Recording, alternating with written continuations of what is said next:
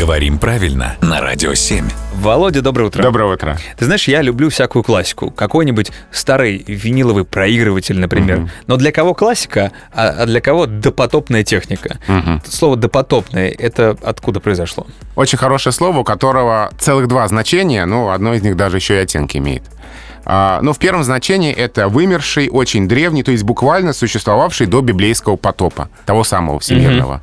Можно сказать, допотопный мамонт, допотопные животные, имея в виду, что они прям очень древние. Очень давно. Да. Так. Ну и в переносном значении, так мы говорим в шутку, о том, что не соответствует современным требованиям, нормам, о чем-то отсталом, отжившим, допотопные взгляды, допотопные идеи. Устарелый, проще Да. говоря. А, ну и оттенок значения, вышедший из употребления, старомодный, и так говорят о вещах. Допотопный пиджак, допотопная шляпа, допотопный твой проигрыватель а, и что-то еще. Я, знаешь, что подумал? Э, В связи с тем, как наша жизнь изменилась в 2020 году, Доковидный? Да, будет доковидный, причем оно будет иметь какое-то действительно значение. То есть, а, это доковидный еще у тебя проигрыватель или э, iPhone, например. Я думаю, да, это, это хорошая заявка. Мгм. Но допотопный это сильно давно, а доковидный это давно, ну не так Но давно, как так- допотопный. Да. Мгм. Вот видишь, во всех оттенках сегодня разобрались. Спасибо.